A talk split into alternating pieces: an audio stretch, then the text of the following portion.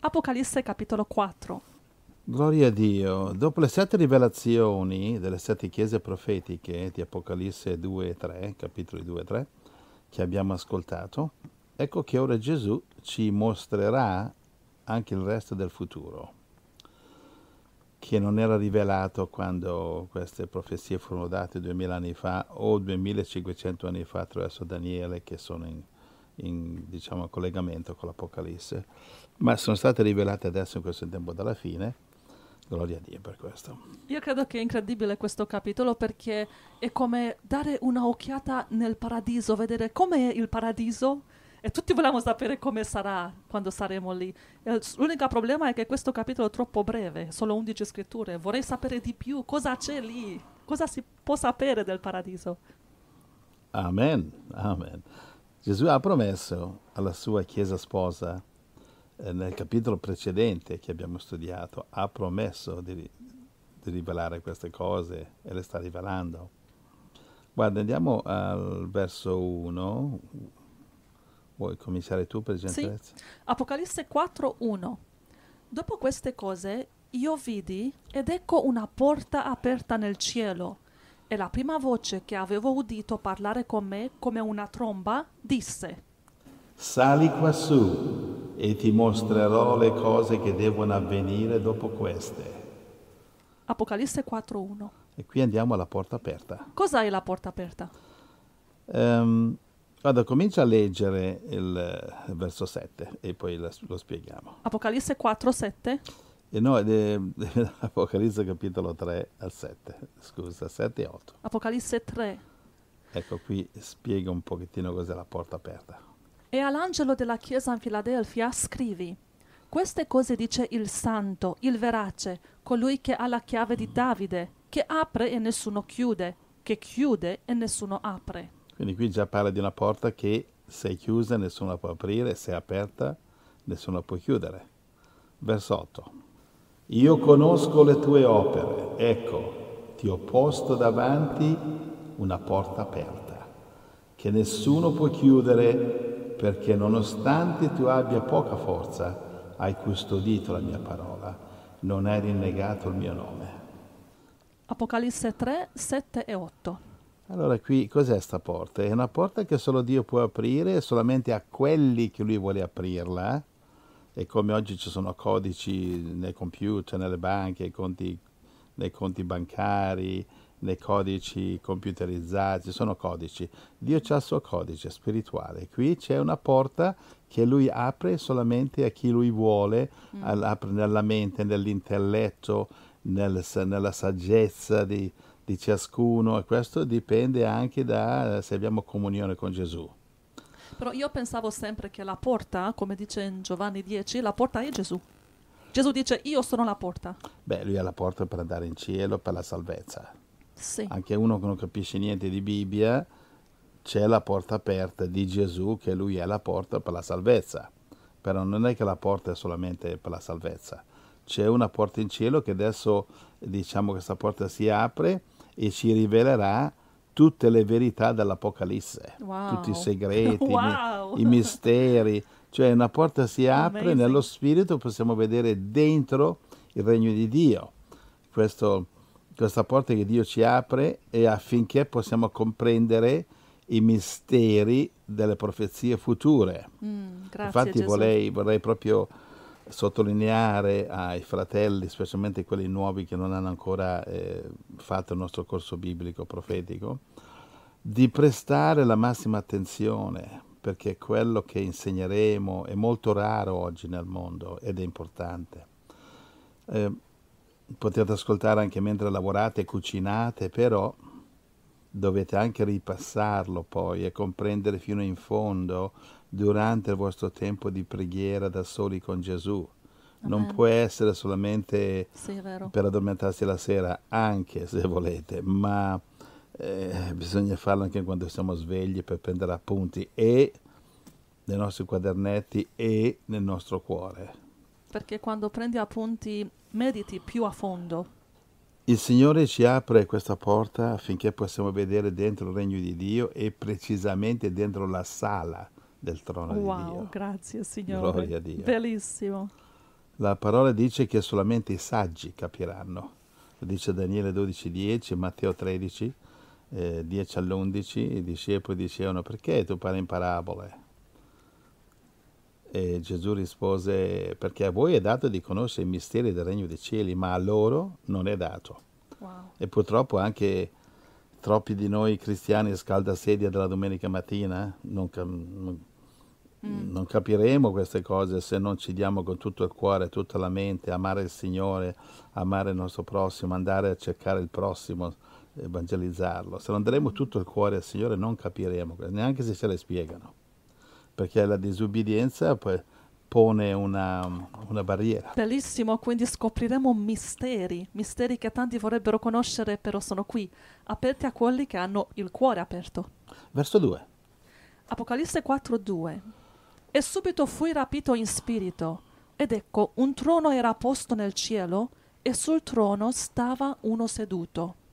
Allora, in cielo c'è solo un trono, il trono di Dio, dice uno, non ah. tre troni come una volta io ho sentito una profezia, un video con una profetessa della Colombia che profetizzava che lei ha avuto visioni del cielo, eccetera, eccetera. Anni fa ho parlato anche alla radio, c'è un, c'è un video.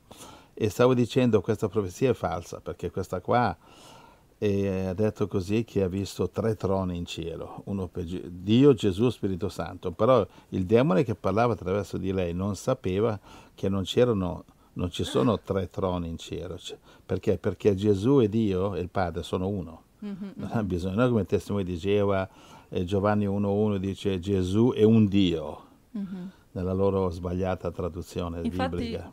Da qualche parte Gesù dice chi vince gli darò di sedersi sul mio trono come anche io mi sono seduto sul trono di mio padre. Esatto. Quindi un trono. Eh, eh, Apocalisse 3:21. Un trono. Un trono.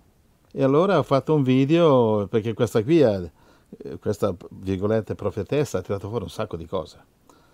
Stavo attaccando, attaccando altre chiese, eccetera, e ho detto guarda che questo qui è un demone che sta parlando. Che e ho fatto una lista tu, tu, tutti i dettagli che la profezia era sbagliata. E allora mm, in cielo c'è solo un trono, il trono di Dio, il trono di Gesù e il trono nostro, quelli di noi che sono fedeli, come dice Apocalisse 3:21. Quelli fedeli tra di noi, Dio lo sa chi sono, si siederanno insieme a Gesù sul trono. Infatti li vediamo in um, Apocalisse 20 verso 4, vidi dei troni, plurale, in cielo, e quelli che vi si sedettero fu dato di giudicare. Quindi i santi risorti, ciascuno la sua corona, il suo premio, avrà anche il suo trono. Infatti ha detto Gesù agli apostoli, ho preparato per voi dodici troni. E allora come si spiega? Perché non è il trono di Dio. Ci siederemo nel trono di Gesù per avere l'autorità, ma non è che saremo seduti lì a regnare insieme a Dio. Uh-huh. Mi segui? Quello sarà la corona, sarà la benedizione. Ogni, ognuno avrà il suo trono, cioè l'arcangelo Michele c'ha il suo trono, l'arcangelo Gabriele e così via, e Pietro e Paolo e tutti hanno il loro trono, e anche tra di noi quelli che sono degni. Va bene? Cioè, in altre parole, nonostante eh, spiritualmente siamo seduti sul trono con, sul trono con Gesù, sì. però non è che vivremo, abiteremo, regneremo dentro il la, la, la, sala del trono di Dio seduti sul suo trono, esattamente. Ah. Quello simboleggia che il potere che riceveremo in cielo, quelli di noi che sono fedeli, la sposa di Cristo, il, sarà, proverrà dal trono di Dio dove, dove eh, spiritualmente siamo seduti. Però non è che siamo seduti come Dio, con Dio, a regnare come Dio, no, c'è okay. una differenza. Quindi non, sta, non, saremo seduti su quel trono a fianco di Gesù come uguali a Gesù. Esatto. Non sarà così, però avremo un trono più piccolo, diciamo, che sì, rappresenta sì. l'autorità che Gesù ci ha dato? Certamente. O come si spiega questo? Si spiega come ti ho detto, che la, l'autorità del, dei, dei, dei troni dei cristiani fedeli, Apocalisse 20, verso 4, viene, proviene dal trono unico di Dio e Cristo e lo Spirito Santo, va bene? E da quello provengono i troni. Ok, sì, sì, sì. Va bene, però queste scritture vanno interpretate alla luce, sono... di, alla luce delle altre scritture, come appunto Gesù ha detto, eh, ho preparato per voi 12 troni. ci saranno 12 troni in cielo per i 12 apostoli e altri troni ci saranno, io guarda, credo che ci saranno milioni di troni. Anche in questa, questo capitolo dice, verso 4, ci sono 24 troni. Sì, lo, puoi leggerlo? Intorno al trono c'erano 24 troni e sui troni vidi seduti 24 anziani. Ecco. Quindi Sì. ci sono più troni, però diciamo sono tutti parte del trono di Dio. Sì, è come un po' come eh, Davide nella Bibbia aveva benedetto alcune persone e mangiavano alla mensa del re. Però non è che erano seduti a fianco di Davide, lui magari aveva 100 persone che mangiavano alla sua mensa, ma ognuno a casa sua. Sì, sì. È un'espressione, un modo di dire. Sì, Ci siamo? Sì, sai, ho notato una cosa in questo capitolo che è breve, solo 11 versetti. La parola trono appare 12 volte in 11 scritture e questo mostra come il trono di Dio è il centro dell'universo, è il centro da dove lui governa tutto l'universo, tutto. È la parte più importante dell'universo. Amen. Gloria a Dio. Alleluia, alleluia. Allora ascoltiamo la descrizione. Ascoltiamo. Andiamo al verso 3. Sì, verso 3. E colui che sedeva era nell'aspetto simile a una pietra di diaspro e di sardio, e intorno al trono c'era un arcobaleno che rassomigliava a uno smeraldo.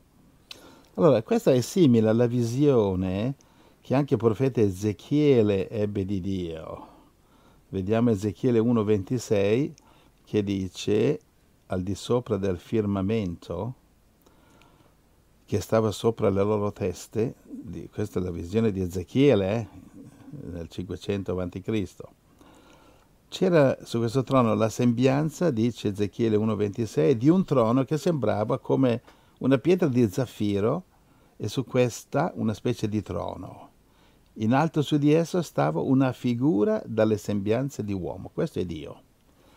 Va bene, nessuno ha visto mai Dio, però Ezechiele ce ne dà una descrizione. eh, che, co- cosa assomiglia? Cos'è una nuvola? Cos'è un fulmine? No, no, assomiglia a un uomo. Perché? Perché dice in Genesi, in Genesi 1, dice facciamo l'uomo a nostra immagine e somiglianza. Quindi noi assomigliamo a Dio, apparentemente Dio ha due, due mani, due braccia, e due piedi, ha un capo, e, cioè Dio ha cre- ci ha creati a sua immagine, poteva farcene l'immagine di un bue, di un serpente, di un dragone, un dinosauro, un serpente che striscia, no grazie, quello è già il diavolo. E invece ci ha fatto a sua immagine e somiglianza. Quindi ogni tanto fermarsi e ringraziare Dio che ci ha fatti così. Però Oggi, naturalmente, con tutte le malattie, le, infer- le imperfezioni, naturalmente eh, il corpo è un po' malconcio a volte, però in cielo sarà perfetto. Come mai quello seduto sul trono aveva l'aspetto di un gioiello, pietra di diaspro, di sardio? Come mai una persona fisica, non so se Dio è una persona fisica, però come mai è con- paragonato con un gioiello così?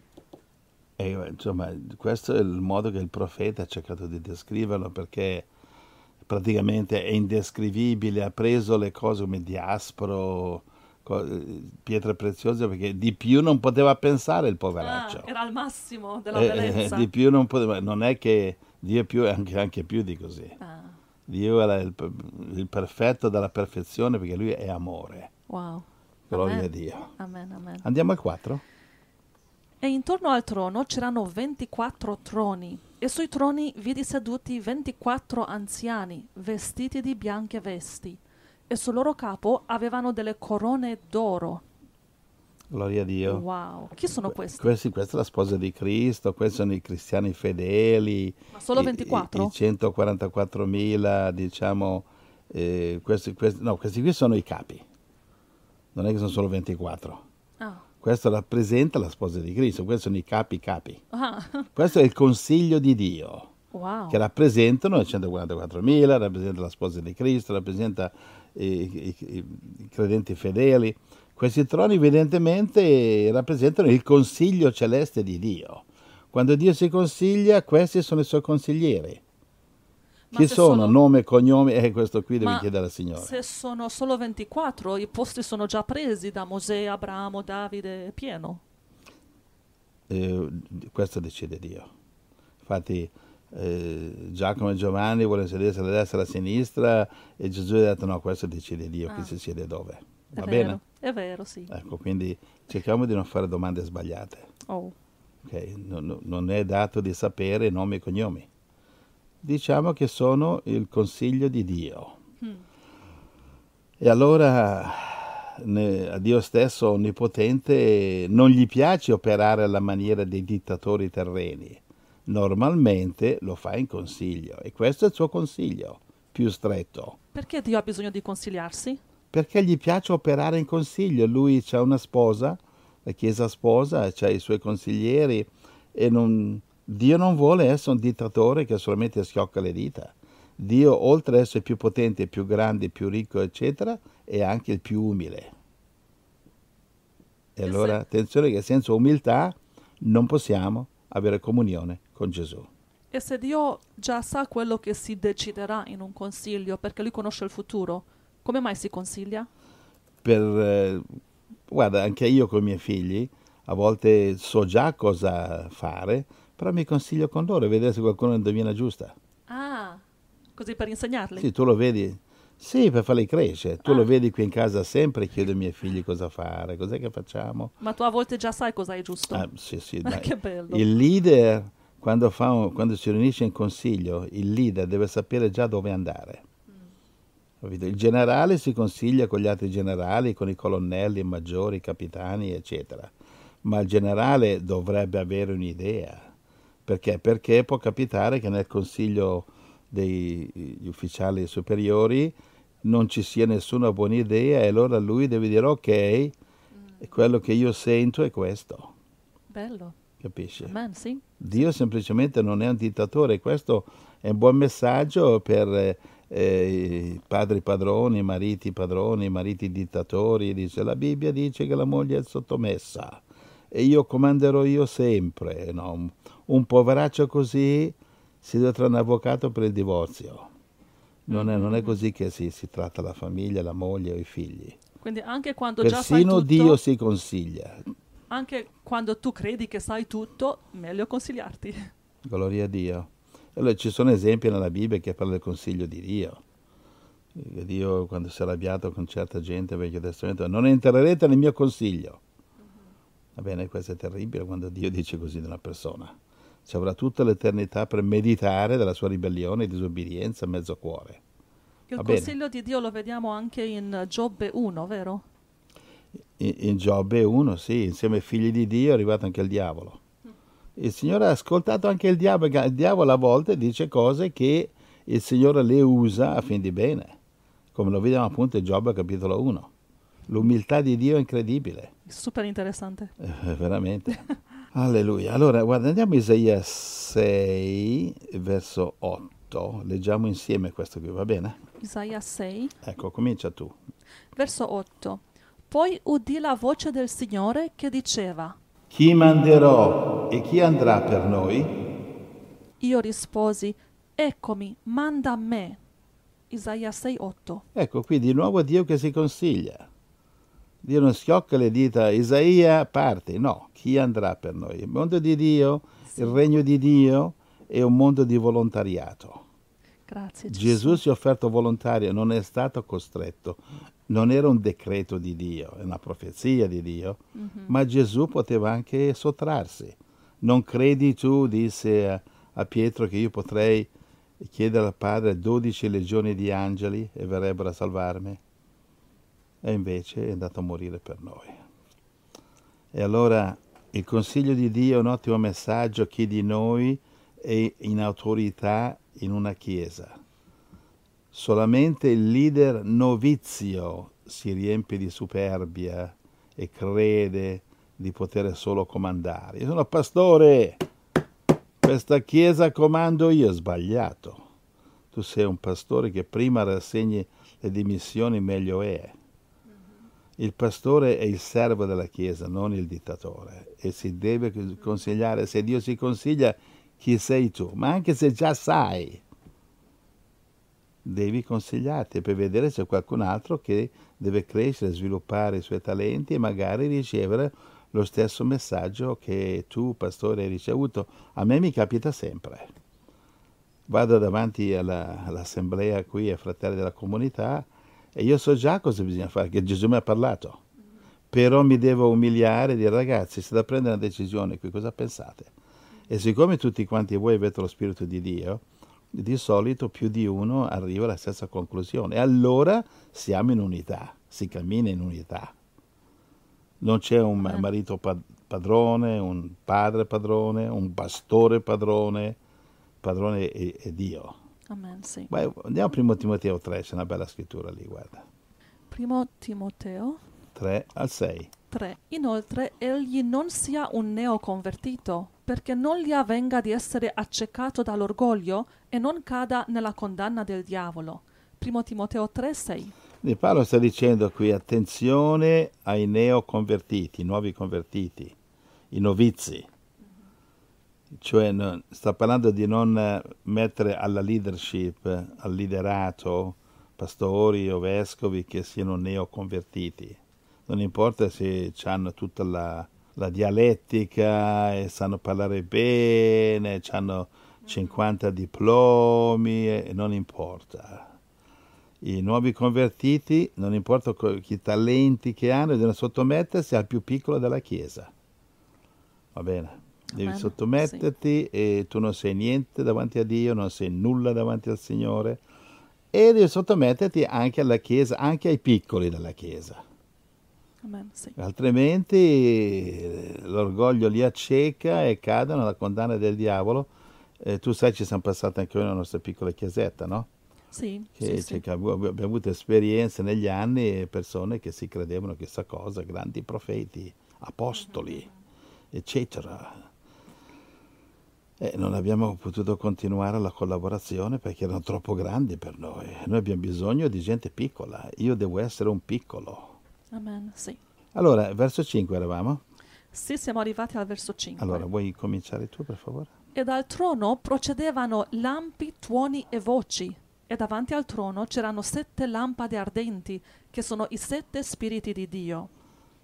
Io lo so che hai spiegato i sette spiriti di Dio in Apocalisse 1, però qui lo menziona di nuovo. Puoi ripetere quali sono i sette spiriti? Ma secondo me perché non dice questi sono i sette spiriti, però ah. io ho interpretato che potrebbero essere questi. Li leggiamo? Sì, dove? Ecco, li vediamo qualche scrittura più avanti, eh, Apocalisse 5, 12. Apocalisse 5, sì, 12. Leggiamoli insieme. Che dicevano a gran voce. Degno è l'agnello che è stato ucciso di ricevere la potenza, le ricchezze, la sapienza, la forza, l'onore, la gloria e la benedizione. Apocalisse 5:12. Bene, questi credo che sono i sette spiriti di Dio, credo io, va mm-hmm. bene? Mm-hmm. Sì. La Bibbia non lo dice, quindi quando non lo dice vi informo. sì, può essere così. Però. Secondo me sono questi. Poi se mi sbaglio non succede niente. Eh? Vabbè, continuiamo? Sì. Va bene, andiamo verso 6. Apocalisse 4, 6. Cominci tu, per favore. E davanti al trono c'era come un mare di vetro cri- simile a cristallo, e in mezzo al trono e attorno al trono c'erano quattro esseri viventi, pieni di occhi davanti e di dietro. Il primo essere vivente era simile a un leone, il secondo essere vivente simile a un vitello. Il terzo essere vivente aveva la faccia come un uomo e il quarto era simile a un'aquila. I quattro esseri viventi avevano ognuno sei ali e intorno e dentro erano pieni di occhi e non cessano mai né giorno né notte di dire Santo, Santo, Santo è il Signore Dio Onnipotente, che era, che è e che ha da venire.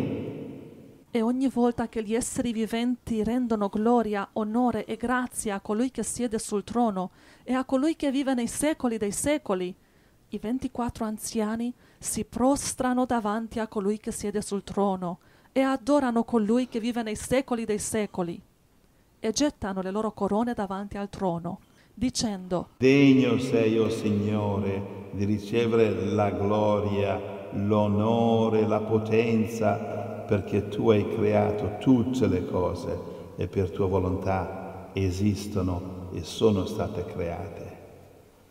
Apocalisse 4, 6 a 11. Gloria a Dio, gloria a Dio. Torniamo un po' indietro, Giuseppe. E cosa sono questi quattro esseri viventi così diversi, così...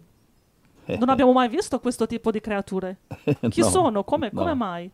Questi sono i guardiani del trono di Dio. E perché, perché così strani, così diversi, con- pieni di occhi intorno e dentro?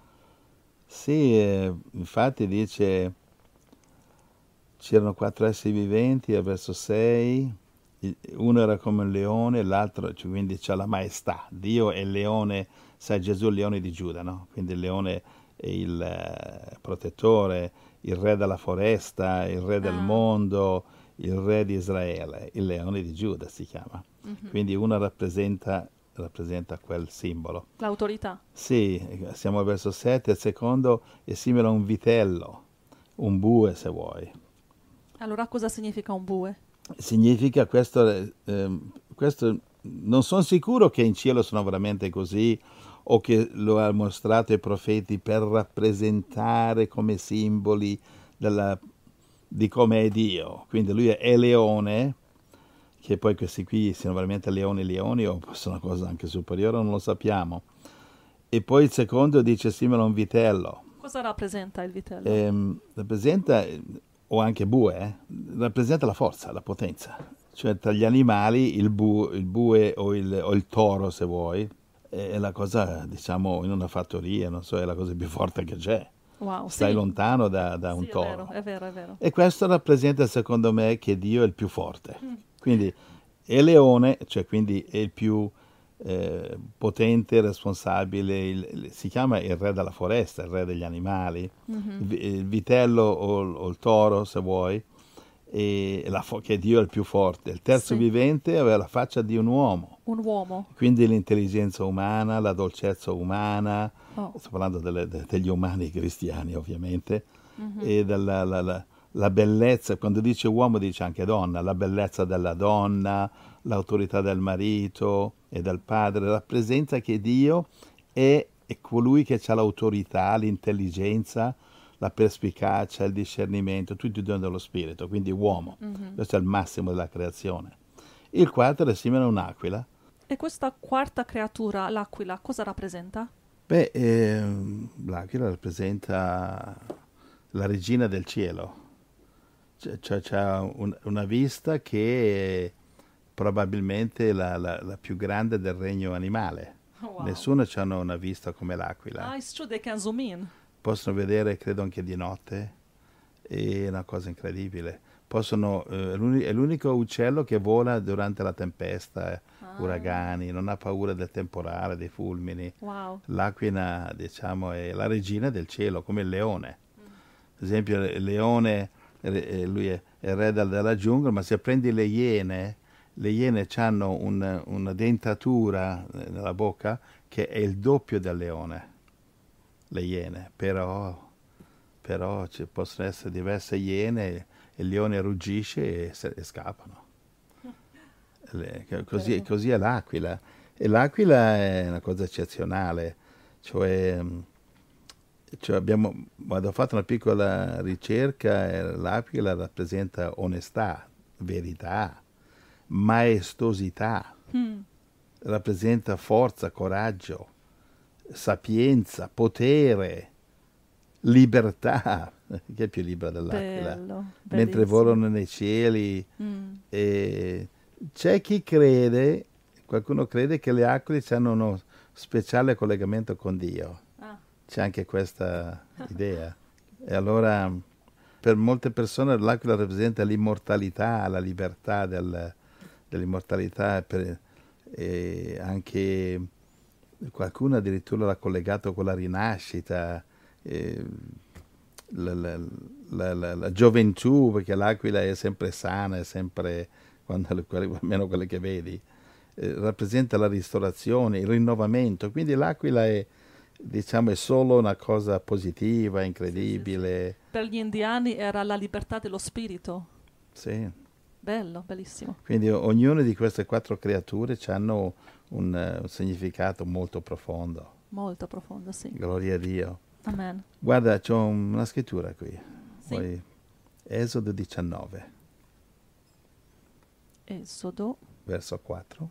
19:4 Voi avete visto ciò che ho fatto agli egiziani e come vi ho portato su ali d'aquila e vi ho condotto da me. Es- Esodo 19:4 Capito? Il Signore ha condotto Israele a se stesso, simbolicamente parlando, con le ali d'aquila. Infatti i miracoli che fece in Egitto, cioè loro non sono usciti d'Egitto, sono volati via dall'Egitto, una cosa Wow. egiziana spingerli fuori. Mhm, mhm. Anche Isaia 40 c'è una bella scrittura, al 31. Isaia 40:31 Ma quelli che sperano nell'Eterno acquistano nuove forze, si innalzano con ali come aquile, corrono senza stancarsi e camminano senza affaticarsi. Isaia 40:31 Gloria a Dio. E uso tanto mol- molto questa scrittura quando evangelizzo perché è così Sì. incoraggiante. Sì, infatti le aquile non si stancano, perché? Perché non devono neanche muovere le ali. Dio le ha create in un modo che l'aquila cioè si, si, si libera nell'aria, i venti la portano, e anche può salire più in alto senza muovere le ali. L'aquila è è cosa eccezionale. Ma tutto, la velocità che piomba come i giudizi di Dio su determinati animali. eh. Poi l'aquila prende serpenti. Sì, Cioè, è vero, è vero. cioè, è come dire che l'aquila prende il serpente diavolo e lo Il distrugge. nemico, sì. Ci siamo? Sì, Quindi bello, sono quattro simboli de- che rappresentano, secondo me, la potenza di Dio. bello, bellissimo. Ci siamo fino a qui? Sì, sì. Allora, se noi, creature create da Dio, il Padre, dovessimo smettere di dare in continuazione tutta la gloria a Lui, infatti questi 24 anziani danno la gloria in continuazione, Mhm. allora immediatamente passeremmo sotto la schiavitù di Satana, come appunto è successo ad Adamo ed Eva. E tutti quanti altri sono cascati in questa ribellione. Innanzitutto gli angeli di Satana, che adesso sono i demoni, vedi Matteo 25, verso 41. E allora i 24 anziani che in continuazione sono lì a lodare il Signore. Ora non sappiamo se questo è veramente letterale oppure simbolico che in cielo, nel cuore, sono sempre lì ad adorare il Signore. Praticamente, eh, perché dico che forse è simbolico? Perché Gesù non è, non è che faceva così, non è che andava in giro in continuazione a lodare il Signore nella carne, con la bocca, Vero, sì. capito? Sì, sì. E- perché eh, in cielo ci sono un sacco di cose da fare, mentre lodi il Signore col cuore devi servire anche il Signore. Va bene, mia moglie mi ama, però se tutto il giorno continua a dirmi quanto mi ama, però non cucina, non lava i panni, non accudisce i bambini, c'è qualcosa Mhm. che manca qui. Quindi può darsi che questa, mh, questi anziani che cadono eh, al suolo e la corona gli casca di testa sia il simbolo della, mh, diciamo, che in continuazione ehm, lodano il Signore. E anche l'umiltà che hai spiegato prima. Amen, gloria a Dio. Vediamo anche in eh, Ezechiele 1 che c'è, diciamo, un parallelo di scritture lì, Dio sempre sul trono, e anche lì vediamo le quattro creature, eh, il leone, l'aquila, l'uomo e il vitello, che eh, cosa, cosa fanno questi? Questi qui, il loro compito è di proteggere il trono, che magari un satana, un diavolo voglia andare lì a, si- avvicinarsi troppo Eh, e... sì, sì, sì. Vabbè, Dio potrebbe uff, soffiare, d'accordo, però invece Dio ha questi guardiani, infatti ti ricordi in 1 Samuele, secondo Samuele 6, ti ricordi quando la, stavano portando l'arca a Gerusalemme e l'arca ha traballato? Sì, sì, ecco, c'è stato uno che ha messo la mano sull'arca per addrizzarla Per e mo- ed è morto. Cercava di aiutare Dio. Eh, sì, c'è che dare Dio. Ehm, ecco, secondo me, è mia opinione, eh, credo che è stato ucciso da queste quattro creature. Oh, Perché queste quattro hanno l'incarico, nessuno può wow. avvicinarsi al trono. Amazing. Nessuno. Mm. Ma ti ricordi nel libro di Esther che eh, Mordocheo eh, gli ha detto a Esther vai dal re e intercedi per noi. E Esther dice non posso andare, è un mese che non mi chiama la sera, eccetera.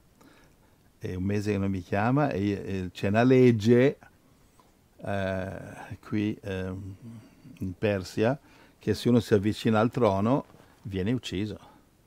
Cioè se uno entra alla sala del trono senza essere convocato, e se il re alza lo scettro come perdono, per legge deve venire ucciso. Io sì. non posso, non sì, posso sì, entrare nella sala del trono. Mm-hmm. Ecco, questo, quello lì era simbolico eh, in Persia di, del trono di Dio. Va bene? E allora poi, la, poi legge il libro di Esther e gli spiega tutto, i miracoli che Dio ha fatto. Però lo stesso nel regno di Dio. Cioè non è che tu vai in paradiso, vai a, dare, a stringere la mano a Dio. Devi essere convocato, devi presentarti come fanno i 24 anziani che si buttano in ginocchio, la corona cade dal cielo. Cosa significa la corona? Che, che cade? Significa che io posso essere pastore e tu puoi essere profetessa, quell'altro può essere apostolo, quell'altro può essere uno che fa miracoli, quell'altro può essere l'arcangelo Michele, quell'altro può essere chi ti pare, va bene? Quando entri, quando ti presenti alla presenza di Dio, cadi per terra e la corona dalla, dalla cocuzza deve cadere. Amen. Non ti presenti davanti a Dio. Io sono il grande pastore. Io sono il più umile della Chiesa dello Spirito Radio Blast. Io sono profeta, anche io, stringiamoci, ecco, andiamo da Dio così che ci dà qualche pacca sulle spalle. Attenzione che la pacca non ce la dai in testa.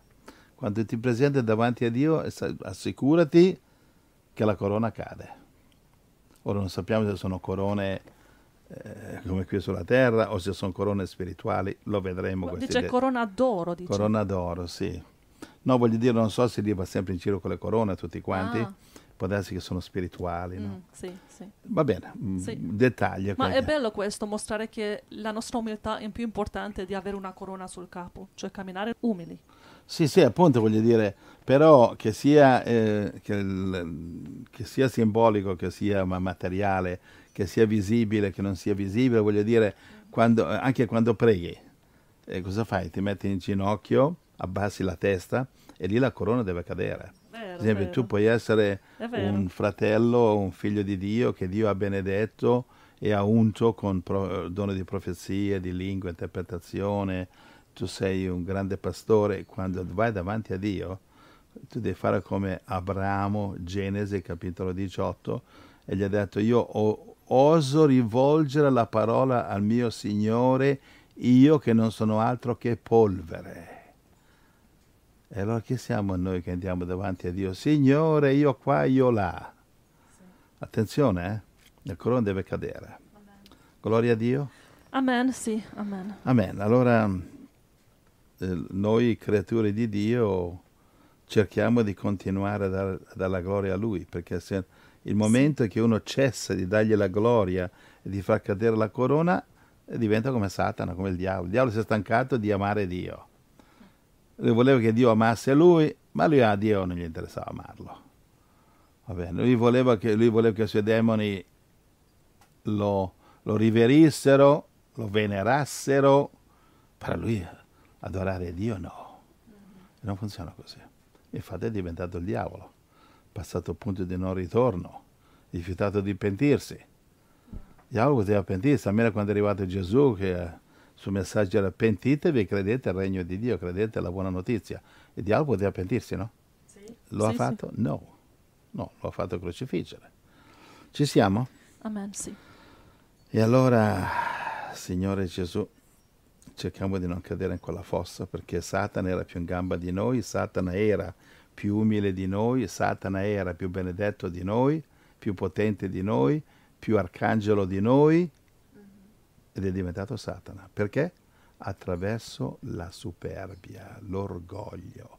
Stesso orgoglio che noi usiamo quando litighiamo col marito, la moglie, il fratello. Il pastore, il diacono, i fratelli intorno, più in alto, più in basso. Sì. Lo stesso orgoglio, magari in, in modo più piccolo, però il nostro orgoglio piccolo, la nostra piccola superbia è l'inizio di una grande superbia, è l'inizio del cammino co- con Satana. Non ci cadiamo, fratelli, ogni giorno pulirci, andare da Gesù, puliscimi Gesù, io non so cosa fare. Prima di fare questa, prima di registrare questo messaggio abbiamo pregato Angela, tu lo sai, Signore, non sappiamo cosa facciamo, non siamo in, in, grado certo. di nutrire tutte queste pecore. Signore, non siamo in grado. È vero.